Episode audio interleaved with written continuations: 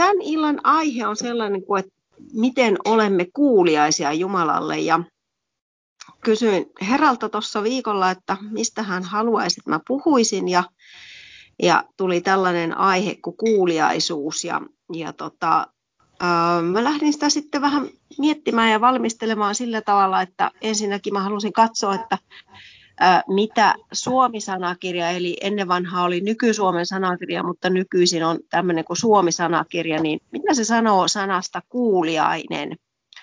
Ja sen olen tuohon ensimmäisenä teille kirjoittanut, ja se siis tarkoittaa Suomi-sanakirjan mukaan se kuuliainen sama kuin tottelevainen, alamainen, nöyrä, sävyisä tai kiltti. Ja sitten on annettu tämmöisiä esimerkkejä, että esimerkiksi kuuliainen lapsi tai joku voi olla lainkuuliainen tai sitten voi olla kuuliainen jollekulle tai jotakuta kohtaan. Ja sitten täällä on vielä viimeisenä esimerkkinä kuuliainen isänsä tahdolle. Ja nämä on siis kaikki tuosta Suomi-sanakirjasta suoraan kopioituja, lainattuja määreitä. Ja me lähdetään käsittelemään tätä vähän sillä tavalla, että ihan ensimmäisenä me luetaan tuolta Jaakobin kirjeestä kolmannesta luvusta ja 13 ja katsotaan vähän, mitä se oikein pitää sisällänsä. Kuka teistä on viisas ja ymmärtäväinen? Näyttäköön hän tekonsa hyvällä vaelluksellaan viisaasti ja sävyisästi. No, me varmasti kaikki halutaan olla sekä viisaita että ymmärtäväisiä ja ä, miten se sitten tulisi niin kuin näkyä, niin se tulisi näkyä meidän teoissa. Ja kun me vaelletaan hyvin, niin me tietysti silloin tehdään niitä tekoja. Ja kun me sitten vaelletaan, niin se vaellus pitäisi olla vielä viisasta ja kuuliaisesti tapahtuvaa. No, mitä sitten viisaaseen ja kuuliaiseen vaellukseen niin tarkalleen ottaen kuuluu, niin yksi hirveän tärkeä osa sitä vaellusta on se, että me tarkkaillaan sitä, että millä tavalla me puhutaan. Eli kun me tehdään tekoja, niin teot on usein myös sanoja.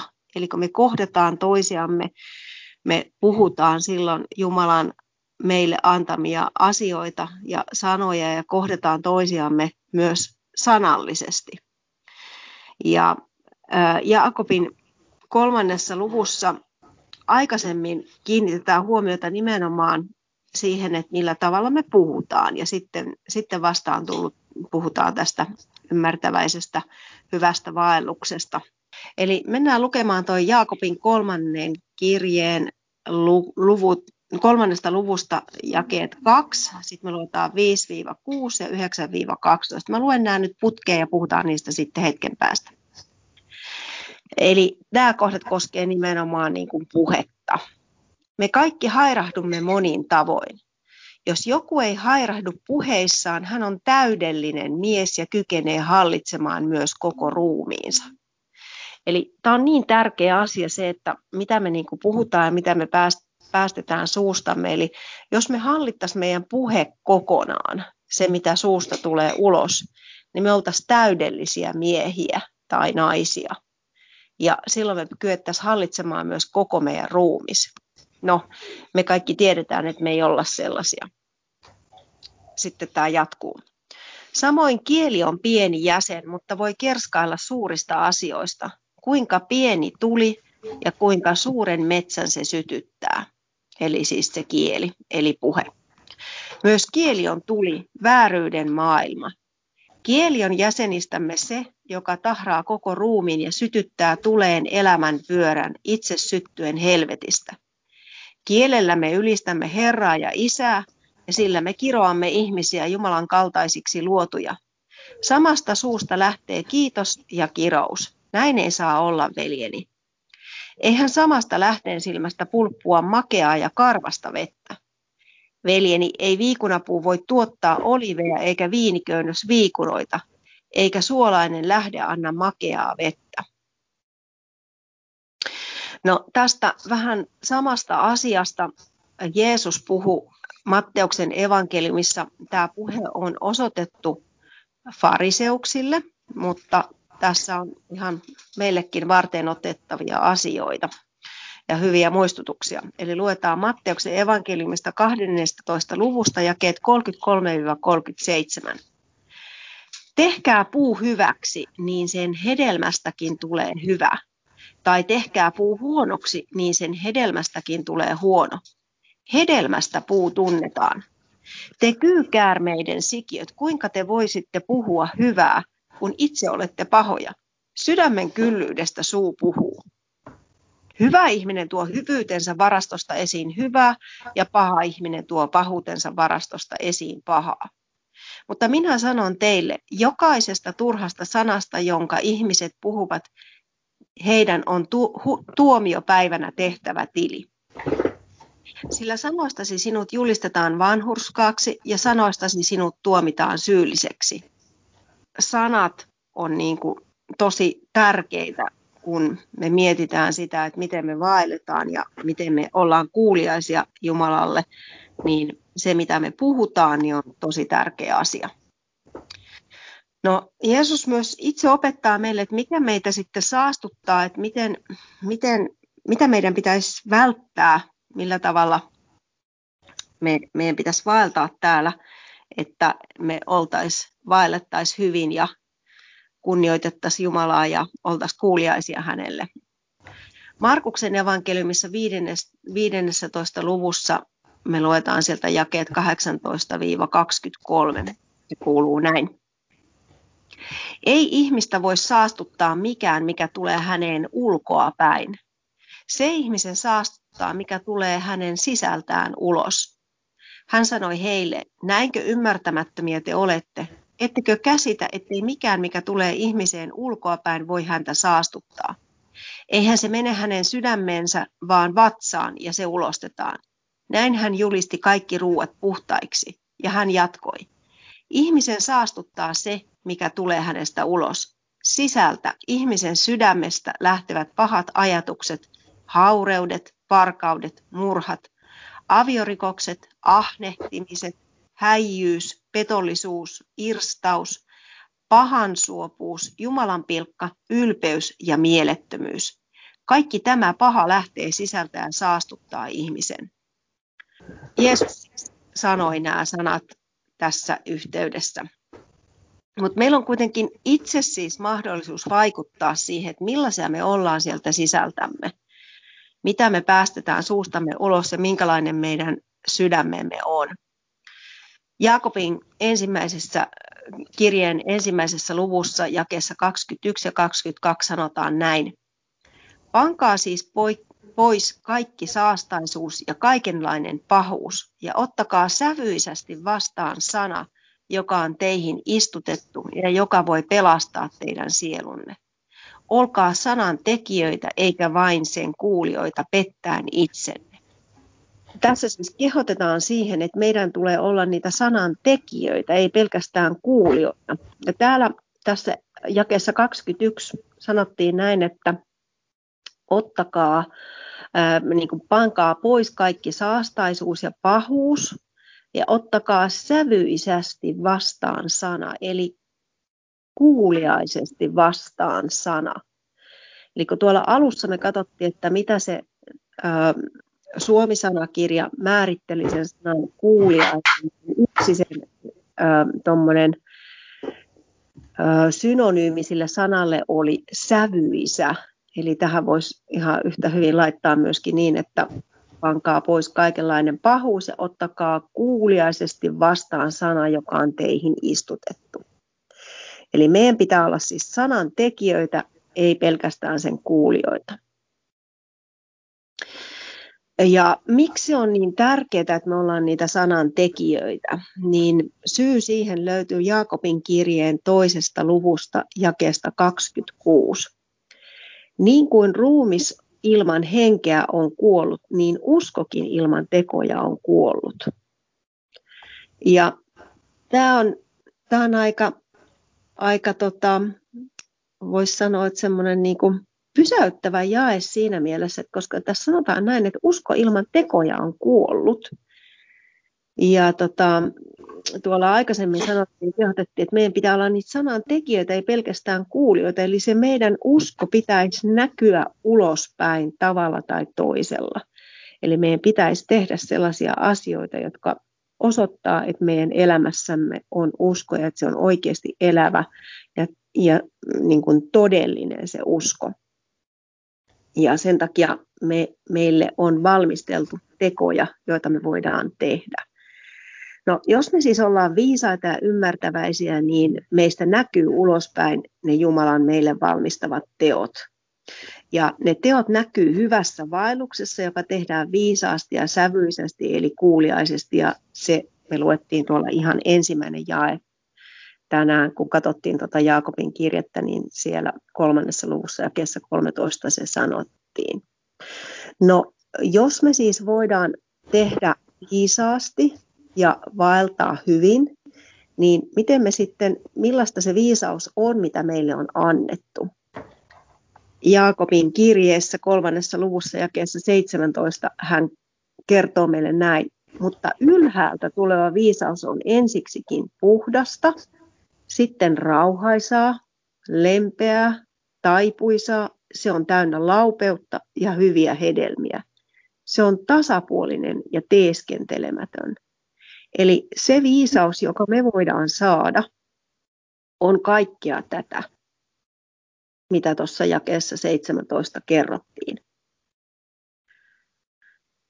No, sitten lähdetään vähän katsomaan, että kun me tehdään niitä tekoja ja meillä on sitä viisautta, mitä Jumala meille antaa, niin Jumala antaa meille lupauksen, kun me vaelletaan kuuliaisesti, ja se löytyy Jaakobin neljännestä luvusta jakeesta 7-8.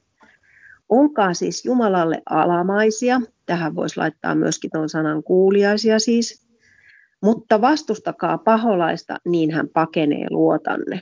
Eli kun me ollaan Jumalalle alamaisia ja vastustetaan aktiivisesti paholaista, niin se pakenee meidän luotamme. Ja sitten tulee jakeessa kahdeksan meille lupaus. Lähestykää Jumalaa, niin hän lähestyy teitä. Puhdistakaa kätenne, te syntiset, puhdistakaa sydämenne, te kahtaalle häilyvät. Ja tämän takia, tämän jakeen takia, kun tässä puhuttiin siitä, että meidän pitää puhdistaa kädet ja meidän pitää puhdistaa meidän sydän, eli meidän pitää puhdistaa meidän teot ja meidän ajatukset, meidän puhe, niin siksi me katsottiin noita aikaisempia paikkoja noista puheista, että minkälaisia meidän ajatukset ja puheet eivät saa olla. Siellä oli kohtia siitä, millaista niiden ei tule olla, vaan meidän pitää oikeasti mennä Jumalan eteen ja pyytää, että hän puhdistaa meidät. Koska kun me lähestytään ensin Jumalaa, niin hän lähestyy meitä. Hän vaan odottaa sitä, että me lähestyttäisiin häntä.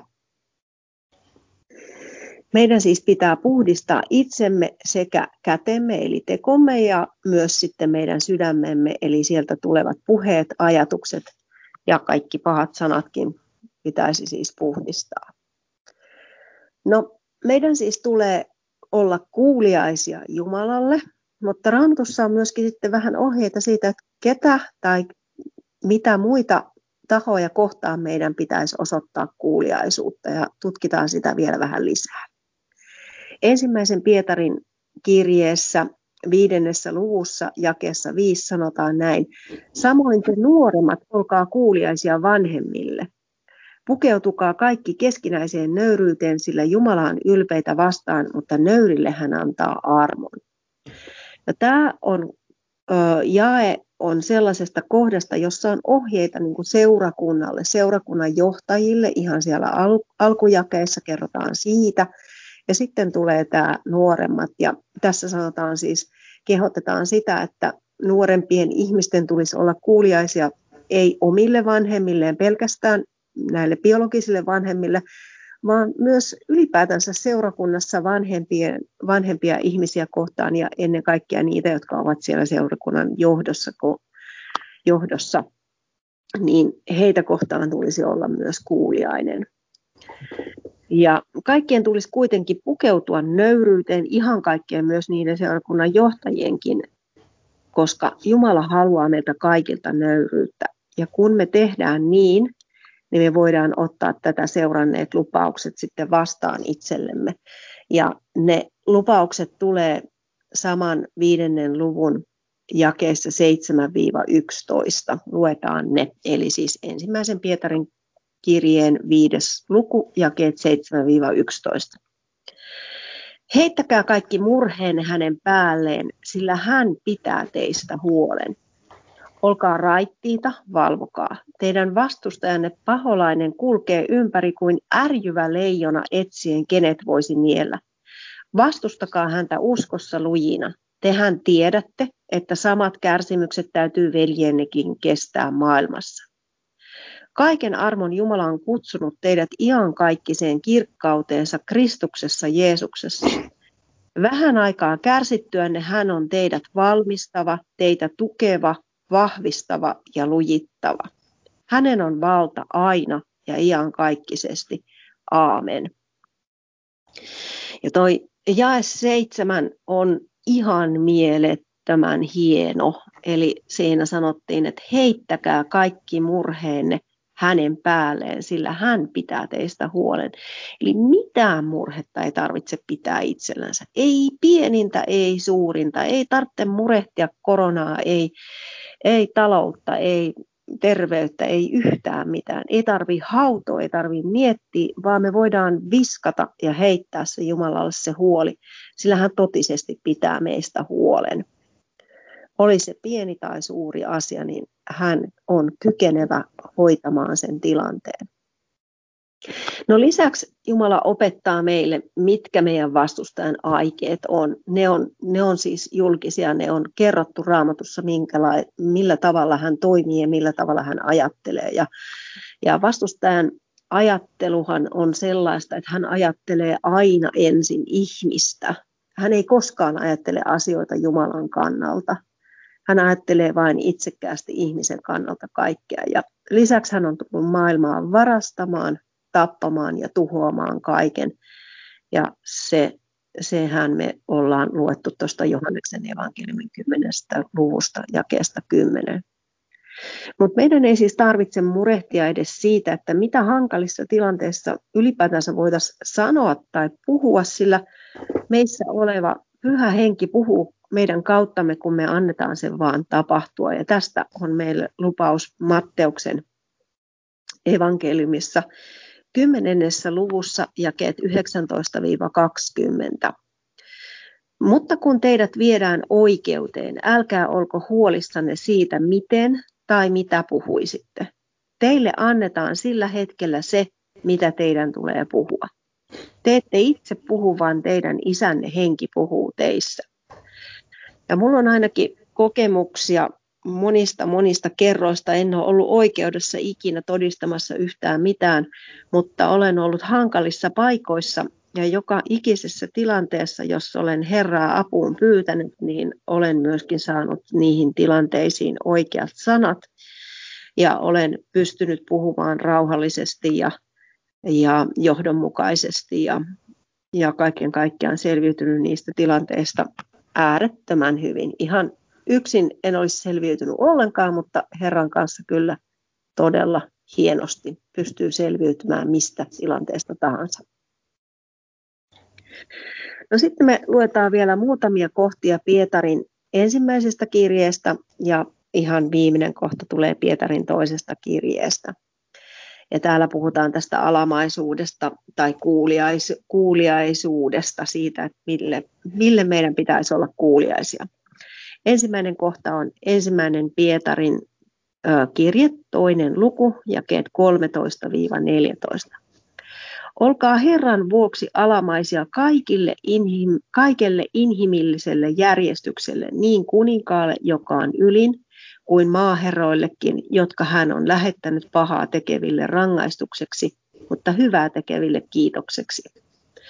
Alamaisuus on siis myös kuuliaisuutta inhimillisille vallanpitäjille ja senpä takia onkin äärimmäisen tärkeää, että me muistetaan myös rukoilla meidän vallanpitäjien puolesta, hallituksen ja eduskunnan ja presidentin ja kaikkien niiden päättäjien, jotka meidän kaupungeissa ja kunnissa päätöksiä tekevät, että he saavat siihen viisautta. Sitten toinen kohta löytyy samasta luvusta, eli Pietarin, ensimmäisen Pietarin kirjeen toisen luvun, toisesta luvusta jakeesta 17. Osoittakaa kaikille kunnioitusta, rakastakaa uskonveljiä, pelätkää Jumalaa, kunnioittakaa kuningasta. Eli tässä ei ole nyt kyse tuosta kuuliaisuudesta, mutta kunnioittamisesta. Kunnioittaminen ja kuuliaisuus on vähän samankaltaisia asioita, sisältää samanlaisia elementtejä. Eli meidän tulee kunnioittaa ihan kaikkia. Sitten luetaan ensimmäisen Pietarin kirjeen kolmannesta luvusta ja yksi. Täällä on ohjeita vaimoille ja sitten tulee kohta ohjeita vähän myöskin miehille. Samoin te vaimot, olkaa alamaisia omalle miehellenne. Eli alamaisia on tässä se sama kunnioit, kuuliainen Eli vaimot, olkaa alamaisia, kuuliaisia omalle miehellenne, että nekin miehet, jotka eivät tottele sanaa ilman sanojakin, voitettaisiin vaimojen vaelluksen kautta. Eli me voidaan olla esimerkkinä omille miehillemme tässä asiassa. Ja sitten samassa luvussa, kolmannessa luvussa jakeessa seitsemän, annetaan sitten ohjeita vähän, mitenkä miten miesten tulisi elää vaimonsa kanssa ja se kuuluu näin. Samoin te miehet, eläkää ymmärtäväisesti vaimonne kanssa niin kuin heikomman astian kanssa. Osoittakaa hänelle kunnioitusta, koska olette yhdessä elämän armon perillisiä, ettei rukouksenne estyisi. Eli meillä on velvollisuus olla kunnioittaa toinen toistamme. No, ensimmäinen Pietarin kirjeen kolman, kolmas luku, jakeet 13 ja 16 vielä sitten kertoo siitä, että, että miten, miten meidän pitäisi niin kuin toimia ja valmistautua. Ja, ja, ja se kuuluu näin. Kuka voi teitä vahingoittaa, jos teillä on intoa hyvään? Eli kuka meitä sitten voi vahingoittaa, jos me halutaan tehdä hyviä asioita, hyviä tekoja. Mutta vaikka joutuisittekin kärsimään vanhurskauden tähden, olette autoita. Älkää pelätkö, mitä he pelkäävät, älkääkä säikkykö, vaan pyhittäkää Herra Kristus sydämessänne ja olkaa aina valmiit vastaamaan kaikille, jotka kysyvät teiltä, mihin toivonne perustuu. Vastatkaa kuitenkin lempeästi ja kunnioittavasti ja pitäkää itsellänne hyvä omatunto, jotta ne, jotka puhuvat pahaa teidän hyvästä vaelluksettanne Kristuksessa, joutuisivat häpeään siinä, mistä te, he teitä panettelevat. Kukaan ei voi meitä siis vahingoittaa eikä meidän tarvitse pelätä yhtään mitään. No, Viimeinen kohta on toisen Pietarin kirjeen ensimmäisestä luvusta. Me luetaan jakeet 3-9. Hänen jumalallinen voimansa on lahjoittanut meille hänen tuntemisensa kautta kaiken, mitä tarvitaan elämään ja Jumalan pelkoon. Hän on kutsunut meidät omalla kirkkaudellaan ja voimallaan ja niiden kautta lahjoittanut meille kallisarvoiset ja mitä suurimmat lupaukset, että te niiden avulla tulisitte osallisiksi jumalallisesta luonnosta ja pääsisitte pakoon turmelusta, joka maailmassa himojen tähden vallitsee. Pyrkikää juuri siitä syystä innokkaasti osoittamaan uskossanne hyveitä, hyveissä ymmärrystä, ymmärryksessä itsehillintää, itsehillinnässä kärsivällisyyttä, kärsivällisyydessä Jumalan pelkoa Jumalan pelossa veljesrakkautta ja veljesrakkaudessa rakkautta kaikkia kohtaan. Jos teillä on nämä ja ne yhä enentyvät, ne eivät anna teidän olla toimettomia, eivätkä hedelmättömiä Herramme Jeesuksen Kristuksen tuntemisessa. Me aloitettiin siitä, että me pohdittiin, että miten me oltaisiin kuuliaisia Jumalalle. Me katsottiin sitä, että minkälaisia millä tavalla meidän pitäisi vaeltaa täällä, miten meidän pitäisi vähän puhua, kuinka meidän pitäisi puhdistaa ajatuksemme, sydämemme ja, ja sitten puheemme sellaiseksi, että se olisi Jumalan mielen ja tahdon mukaista. Ja me lopetettiin tällaiseen kohtaan, jossa kerrotaan siitä, että Kristuksen tunteminen on siis avain tähän elämään ja myöskin Jumalan pelkoon. Ja että, että hän on kutsunut meidät sillä kirkkaudella ja voimallaan. Jeesus Kristus on itse kutsunut meitä tällä kirkkaudella ja voimalla. Ja hän on antanut meille näitä lupauksia. Ja nämä lupaukset on se keino, miten me päästään pakoon sitä turmelusta ja sitä kaikkea pahaa, mikä meidän ympärillä on.